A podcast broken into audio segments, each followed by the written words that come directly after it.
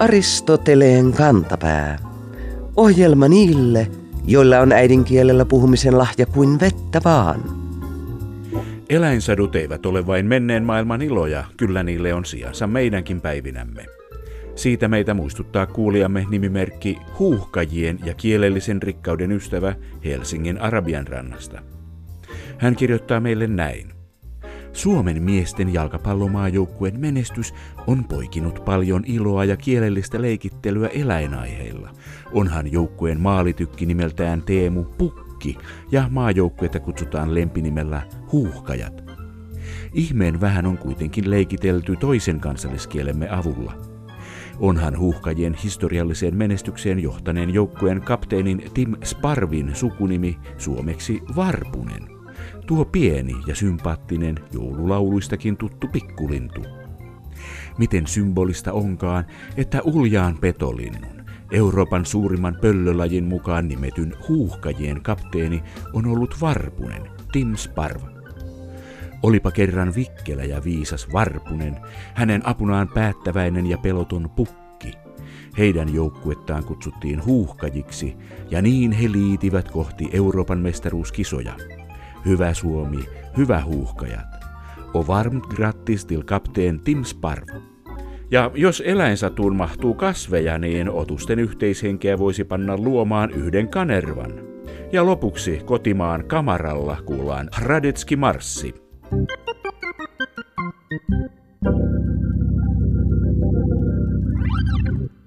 Ennen vanhaan sentään oli kunnon talvia.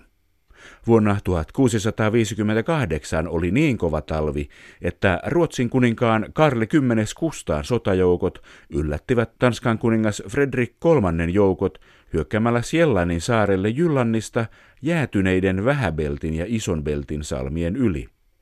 Mutta muistetaan Fredrik kolmas muustakin. Noihin aikoihin oli alettu arvostaa antiikin tekstejä ja elettiin kautta, joka on myöhemmin saanut nimen renesanssi.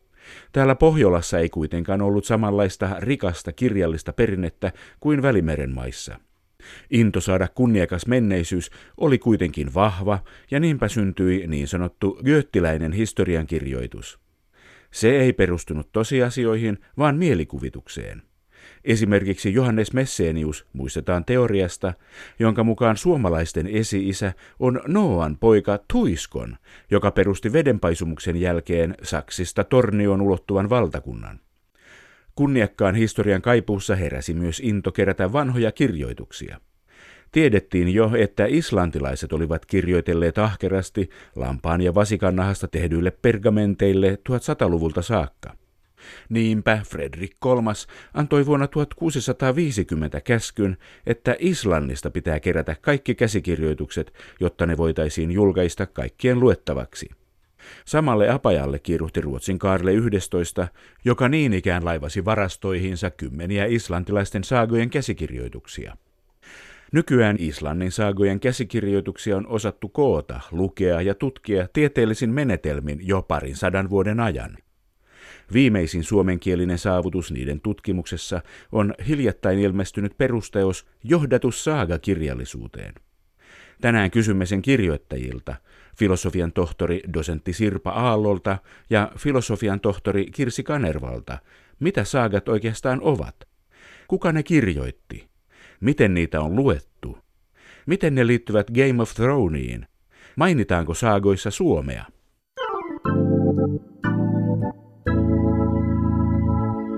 En ole mikään tyhmyri, joten tiedän hyvin, että sana saaga tarkoittaa satua, eikä siis ole totta. Ovatko kuuluisat Islannin saagat, siis satuja lapsille, filosofian tohtori, dosentti Sirpa Ahalto ja filosofian tohtori Kirsi Kanerva? No islannin sana saaga tarkoittaa sekä historiaa että se pitettyä kertomusta. Ja ehkä meitä suomalaisia vähän sekoittaa, että ruotsin sana saaga tarkoittaa satua, mutta kyseessä ei ole lasten sadut. Saakat on sekä historiaa että sepitettyjä kertomuksia. Molempi parempi. Kun puhutaan Islannin saagoista, niistähän puhutaan semmoisena klimppinä, niin millaisesta määrästä tekstejä puhutaan? Määrällisesti puhutaan noin sadasta tai puolesta toista sadasta säilyneestä tekstistä, Mutta saakat itsessään niin kattaa hyvin erilaisia saagoja, jotka voidaan niin kuin niputtaa yhdessä sen saakakirjallisuuden alle, mutta jotka sisällöllisesti ja tyylillisesti eroaa toisistaan hyvin paljon. Kaikkein kuuluisimpia on islantilaissaakat, jotka kertoo siitä ajasta, kun Islanti asutettiin, kun Norjasta ja myös Brittein saarilta lähti ihmisiä Islantiin 800-luvun puolesta välistä alkaen. Nämä islantilaissaakat kertoo sen saaren asuttamisen historian alkuvaiheista. Sitten toisaalta meillä löytyy niin sanottuja aikalaissaakoja, jotka kertoo aikalaistapahtumista, eli 1200- ja 1100-luvulla tapahtuneista asioista Islannissa. Ja sitten puhutaan muinaissaakoista nykyään tutkimuksessa, millä sitten viitataan sellaisiin muinaisesta menneisyydestä kertoviin saakoihin, eli sellaisiin teksteihin, mitkä pohjautu suulliselle perinteelle ja kuvas aikoja ennen Islannin asuttamista ja jotka oli sellainen vaikeasti määriteltävissä, mihin ajankohtaan ne ylipäätään liittyy, mutta jonnekin sinne hyvin kaukaiseen menneisyyteen. Ja sitten tietenkin meillä löytyy myöskin Edda-runoutta, jossa on sitten tällaista yhteistä skandinaavista mytologista perinnettä ja sitten tietenkin kuningassaakoja, joissa kerrottiin Norjan kuninkaista. Eli sepitettä ja historiaa. Kyllä, nimenomaan. Missä nämä saagat ovat sijainneet? Ovatko nämä olleet Islannissa jossain arkistossa aakkosjärjestyksessä?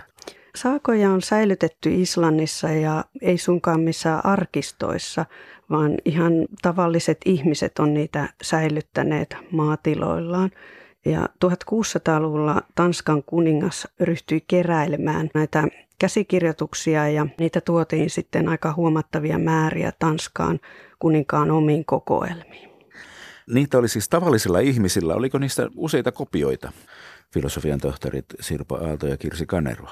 Joo, Vasta. siis joistain saakoista on siis ihan säilynyt nykypäiviinkin useita kymmeniä kopioita. Jopa ihan 1900-luvullakin saakka siellä Islannissa saatettiin vielä kopioida vanhoja saakoja, vaikka kirjapainotaito tietenkin oli jo keksitty, mutta sitten taas toisaalta kun me mietitään niiden käsikirjoitusten määrää, niin on hyvä myöskin muistaa niissä se, että jos jollain oli tällainen käsikirjoitus, niin se ei tarkoittanut, että se välttämättä luki sitä yksikseen omassa rauhassa, vaan niitä luettiin isommalle joukolle monesti. Eli yhdellä käsikirjoituksella on voinut olla hyvin suuri määrä kuulijoita. Joskus saakoissa kuvataankin sellaisia tilanteita, että on esimerkiksi ollut hääjuhlia, joissa on voitu lukea ääneen ja sitten tiedetään esimerkiksi, että Islannissa on melko pitkään säilynyt esimerkiksi tällainen niin sanottu kvöltvaakka perinne, eli on iltaisin kokoonnuttu yhteen, koko tilan väki on esimerkiksi paikalla ja sitten on saatettu lukea ääneen jotain saakaa. Millä kielellä Islannin saagat on kirjoitettu? Saakat on kirjoitettu muinais-islannin kielellä, joka itse asiassa on hyvin lähellä nyky-islannin kieltä, että se kieli ei ole muuttunut mitenkään paljon.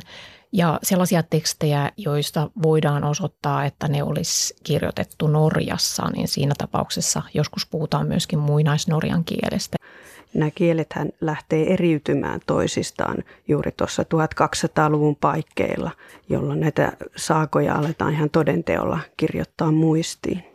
Ja jos kielet lähtevät silloin eriytymään ja jos muinais-Islanti on lähellä nyky-Islantia, niin se oli Norja, joka lähti muuttumaan sitten noina aikoina. Kyllä, näinkin voidaan sanoa. Milloin ne saagat on nyt sitten kirjoitettu? No saakojen kukoistuskausi osuu tuonne 1100- ja 1400-lukujen väliin, että sanoisin, että 1200-lukua pidetään tällaisen saakakirjallisuuden oikeana kultakautena.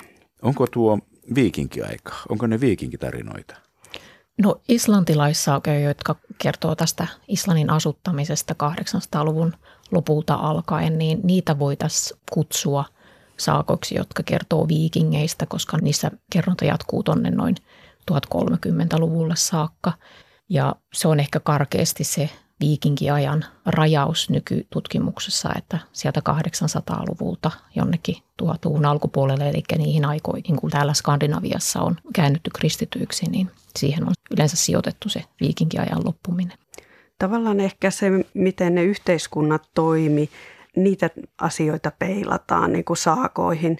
Meillähän ei ole viikinkiajalta muuta kirjallista perimätietoa Skandinaviasta kuin lyhyet riimutekstit ja ne on usein hyvin lyhyitä toteamuksia, esimerkiksi muistokirjoituksia kuolleille, että sitä kautta ei niin päästä käsiin tähän arkeen, mutta sitten taas saakatekstien pohjalta voidaan pohtia, että onko vaikka käräjätoiminta ollut samantyyppistä noin 1200-luvulla, kun saakat on kirjoitettu muistiin ja 1000-luvulla, jota vaikka se kyseinen saaka kuvaa.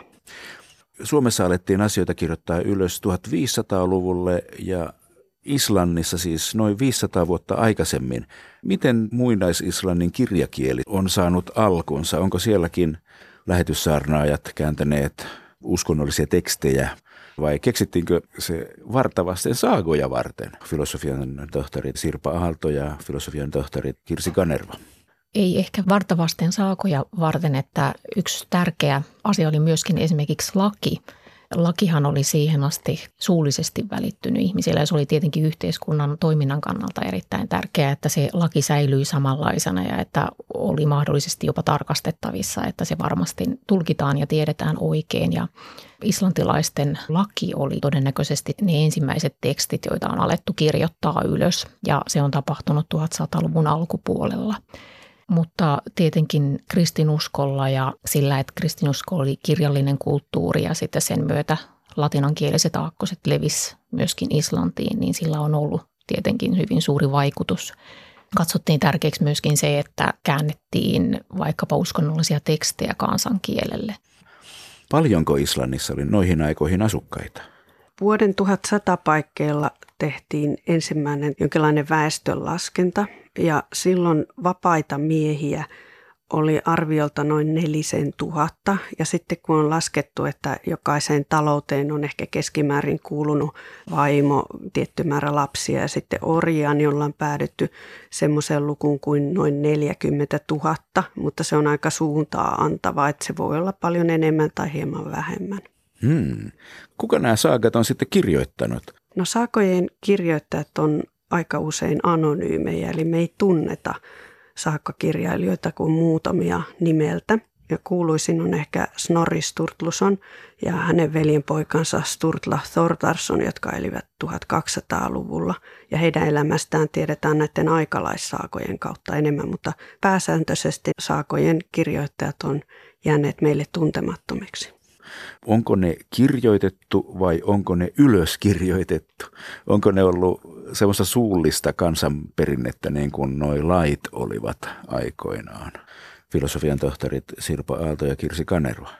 Tästä on esitetty erilaisia teorioita. Yksi ajatus on, että on liikkunut tällaisia lyhyempiä tarinoita suullisessa muodossa, joita on sitten kerätty ylös mutta aika monessa meille säilyneessä saakassa selkeästi huomaa, että ne ei ole pelkästään vaan kirjoitettu muistiin suullisten kertomusten perusteella, vaan että niissä on jo niin kuin kirjallista vaikutusta ja että tapahtumat kuvataan ja kerrotaan niin ja saatetaan lisätä väliin vaikkapa unikuvauksia tai runoja tai muita, jotka kuljettaa sitä kerrontaa eteenpäin. Eli ne on vähän sellaisia ikään kuin välikausituotteita suullisen ja puhtaasti kirjallisen kulttuurin välissä. Todennäköisesti ne, mitä meille on säilynyt nykypäivään ne käsikirjoitukset, niin ne ei ole esimerkiksi jonkun puhuessa muistiin kirjattuja, vaan on ollut tekijä, jonkinlainen kirjailija, joka on muotoillut sen tekstin omista motiiveistaan käsin. Toisaalta joissakin saakateksteissä on edelleen nähtävissä se, että niitä on luettu ääneen, eli siinä on sellaista tietynlaista puhekielisyyttä havaittavissa, että se on myös mielenkiintoinen piirre. Miksi näitä on kirjoitettu ja luettu? Onko niissä jotain moraalisia opetuksia niin kuin kansanperinteessä muutenkin vai onko se ollut tapa välittää historia jälkipolville? Nämä kumpikin on ollut varmastikin syynä siihen, että niitä on kirjoitettu. Just nimenomaan näistä islantilaisista itsestään kertovat saakat, niin niillä on ollut todennäköisesti hyvin suuri syy siihen, että niitä on kirjoitettu on nimenomaan tämä, että säilytetään sitä historiaa ja omaa perinnettä ja sitten myöskin poliittisia syitä on saattanut olla, koska esimerkiksi se, että kun on voitu kertoa esiisien osalta, että mitkä alueet he ovat ottaneet haltuunsa, ja millainen vaikutusvalta heillä on ollut, niin se on tavallaan myöskin sitten toiminut oikeutuksena niille myöhemmille jälkipolville, jotka ovat sitten voineet vedota vaikka siihen, että tietyt maa-alueet kuuluvat heille, koska ne on silloin aikoinaan maan asuttamisen yhteydessä otettu heidän sukunsa haltuun. Mutta sitten kun mennään vaikkapa sellaisiin saakoihin, jotka kertoo vaikkapa islantilaisista kirkonmiehistä, niin niissä on vaikutusta eurooppalaisesta kristillisestä kirjallisuudesta. Eli siellä saattaa sitten tulla myöskin jotakin moraalisia opettavaisia tarinoita. Sitten taas toisaalta monet niistä tarinoista on ihan puhtaasti myöskin viihdyttäviä. Siellä saatetaan kertoa esimerkiksi vaikkapa elävistä kuolleista ja kaiken näköisistä muista tällaisista, että kerrotaan niin sellaisia hyviä juttuja, joilla toki niilläkin tarinoilla on saattanut olla moraalinen merkitys, koska kuolleethan palas takaisin silloin, jos yhteisössä oli tapahtunut vaikkapa esimerkiksi jotain normirikkomuksia. Eddarunot ovat oma lukunsa näissä Islannin saagoissa. Ovatko ne ainoita runomuodossa olevia saagoja, filosofian tohtorit Sirpa Aalto ja Kirsi Kanerva. Saagoissa on säilynyt paljon runoja, näin sanottuja skalderunoja, jotka on kirjoitettu ihan erityyppisessä runomuodossa ja niiden funktiokin on hieman erilainen. Eli ne on tilannekuvauksia ja silminnäkiä todisteita vaikka jostain taisteluista. Eddarunot jaetaan jumalrunoihin ja sankarirunoihin, eli ne on oikeastaan meidän tärkein lähde skandinaaviseen mytologiaan nämä jumalrunot kertoo luomisesta ja muista mytologiaan liittyvistä tarinoista. Ja sitten taas tämä sankarirunouspuoli edustaa enemmän tämmöistä yhteisgermaanista perintöä. Eli siellä on ihan samoja henkilöhahmoja ja samoja tarinakulkuja, joita löydetään vaikka tuolta Saksan alueelta. Sieltä tunnetaan tämä Nibelungenlied. Ja sen on siis täytynyt olla olemassa näillä Islantiin muuttaneilla jo silloin, kun he on sinne mennyt 800-luvun lopulla, koska nämä tarinat sijoittuu jonnekin tuonne kansainvaellusaikaan. Tämä Edda tarkoittaa iso iso äitiä, mutta kukaan ei ole osannut selittää, että minkä takia näitä runoja nimitetään nimenomaan Eddaksi, että ehkä se voi liittyä siihen, että isoäidit kertoo tarinoita ja ne kulkee sukupolvelta toiselle, mutta tätä mysteeriä ei olla osittu selittää. Eddarunoissa käsittääkseni puhutaan myös Ragnarökistä eli maailmanlopusta, joka tulee kun on Fimbulvetr talvien talvi. Tämä alkaa kuulostaa vähän semmoiselta, että voisi ajatella, että TV-sarja Game of Thrones esimerkiksi voisi olla jonkun verran velkaa saagoille. Onko se velkaa saagoille? Nyt täytyy myöntää, että en ole itse katsonut kyseistä ohjelmaa, mutta näissä länsimaisen kulttuurin tuotteissa on yllättävän paljonkin lainattu, että Taru Sormusten herrasta on varmaan ehkä se kaikkein laajin kulttuurin tuotos, jossa on ihan selkeästi ammennettu tästä skandinaavisesta mytologiasta. Tolkien hän oli hyvin kiinnostunut aiheesta ja tunsi sen hyvin ja sanotaan, että sitä kautta esimerkiksi myöskin Harry Potter-kirjoissa löytyy todennäköisesti ehkä Tolkienin kautta tulleita vaikutteita. Ilmeisesti se on sellainen kiinnostava teema, että jos ajattelee just näitä Hollywood-elokuvia tai just tällaisia Toorista ynnä muista tehtyjä elokuvia. Islannissa on näin värikästä ja rikasta saagaperinnettä. Onko Norjassa ja Tanskassa ja Ruotsissa omansa? No me ei tietenkään tiedetä, kun sellaista ei ole säilynyt. Saakoissa on esimerkiksi tarinoita Tanskan kuninkaista, Ruotsin kuninkaista. Eli tavallaan voidaan olettaa, että kyllä heilläkin on ollut tätä omaa tarinaperinnettä, mutta sitä ei ole syystä tai toisesta sitten niin kuin kirjoitettu muistiin. Eli se on se, että he kirjoittivat ne pergamentille ja säilyttivät niitä, niin se on se syy, miksi islantilaisia pidetään saagojen kansana. Kyllä, juuri näin. Jännittävää. No sitten kaikkein tärkein kysymys tässä, kun on päästy yhteispohjoismaiseen tunnelmaan. Mainitaanko Islannin saagoissa Suomea? Filosofian tohtorit Sirpa Aalto ja Kirsi Kanerva. Kyllä, meillä on muutama äh, saaka-ote, joissa mainitaan paikka nimeltä Finland. Esimerkiksi tässä Snorri Sturlussonin teoksessa Heimskringla, joka on suomennettu nimellä Norjan kuningassaakat, niin siinä kerrotaan kuningas Olavi Pyhän nuoruuden aikaisista viikinkiretkistä Itämerellä ja siellä mainitaan Finland ja on aika oletettavaa, että siinä puhutaan Suomen etelä-lounaisrannikosta, jonne Olavi Miehinen tekee epäonnistuneen viikinkiretken. Mutta tässä kannattaa huomata, että vaikka saakossa puhutaan paljon kansasta nimeltä Finnar, niin se ei suinkaan viittaa suomalaisiin, vaan saamelaisiin. Vaikka nyky-Islannissa tämä sana tarkoittaa suomalaista, niin muinais-Islannissa ei ollut tätä käsitystä, vaan koska tämä oli niin muinais-Norjaa alun perin ja norjalaiset nimes naapureitaan saamelaisia finneiksi, niin saakojen finnit ovat saamelaisia.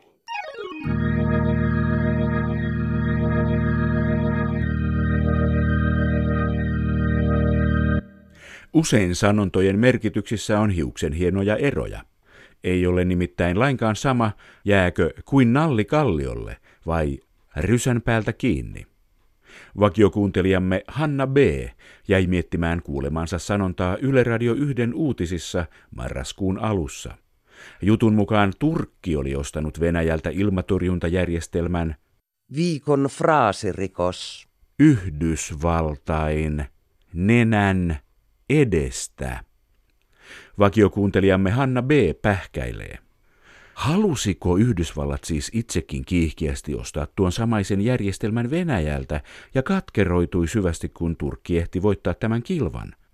Vai syntyykö kohu siitä, että NATO-maa ylipäätään tekee asekauppoja Venäjän kanssa, jolloin se paremminkin hieroo märkää rättiä Yhdysvaltain kasvoille tai vaikka siihen nenään? Aristoteleen kantapään mannerten välinen fraasirikosten torjuntaohjus on samaa mieltä. Nenän edestä viedään lähinnä tilanteissa, joissa yksi saa, mutta toinen ei. Jos taas aseita hankitaan liittolaisten vastustajaksi koetulta taholta, kyseessä on enemmänkin pitkän nenän näyttäminen liittolaisille. Julistamme kirjoittajan syylliseksi väärän sävyn välittämiseen viattomille riippumatonta tiedonvälitystä odottaville kansalaisille. Rangaistus tämmöisestä touhusta on tietenkin ajatellaan nenänsä pidemmälle, kun seuraavan kerran työntää nenänsä suurvaltapolitiikkaan.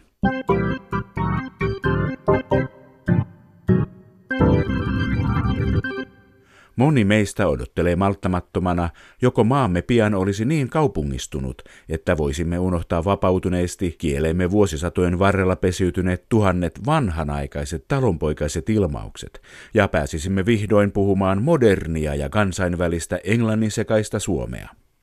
Kaikesta päätellen tätä odotellaan Helsingin Sanomissakin. Kuulijamme nimimerkki Lauhkea Hammas löysi elokuun puolivälissä lehdestä jutun, jonka kirjoittaja oli matkustanut Tuusulaan saakka.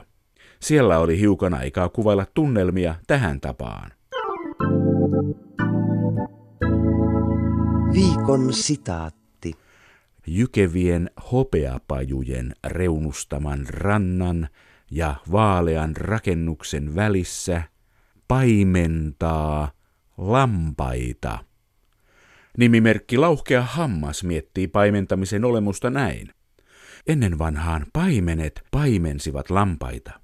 Koska Tuusulankunnan virkamiesten joukossa ei tietääkseni ole paimenia, lampaat laiduntavat ulkona, eli paimentavat itse itseään. Nimimerkki on aivan oikeassa.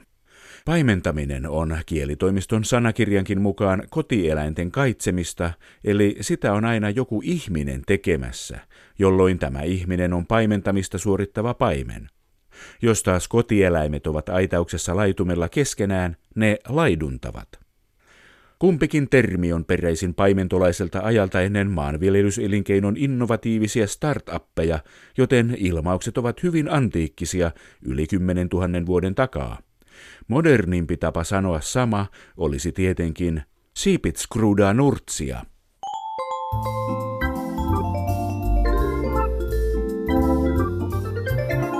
Kerro Aristoteleen kantapäälle, mikä särähtää kielikorvassasi. Tee se internetissä osoitteessa www.yleradio1.fi kautta Aristoteles tai lähetä postikortti PL 58 00024 Yle. Aristoteleen kantapää selvittää, mistä kenkä puristaa.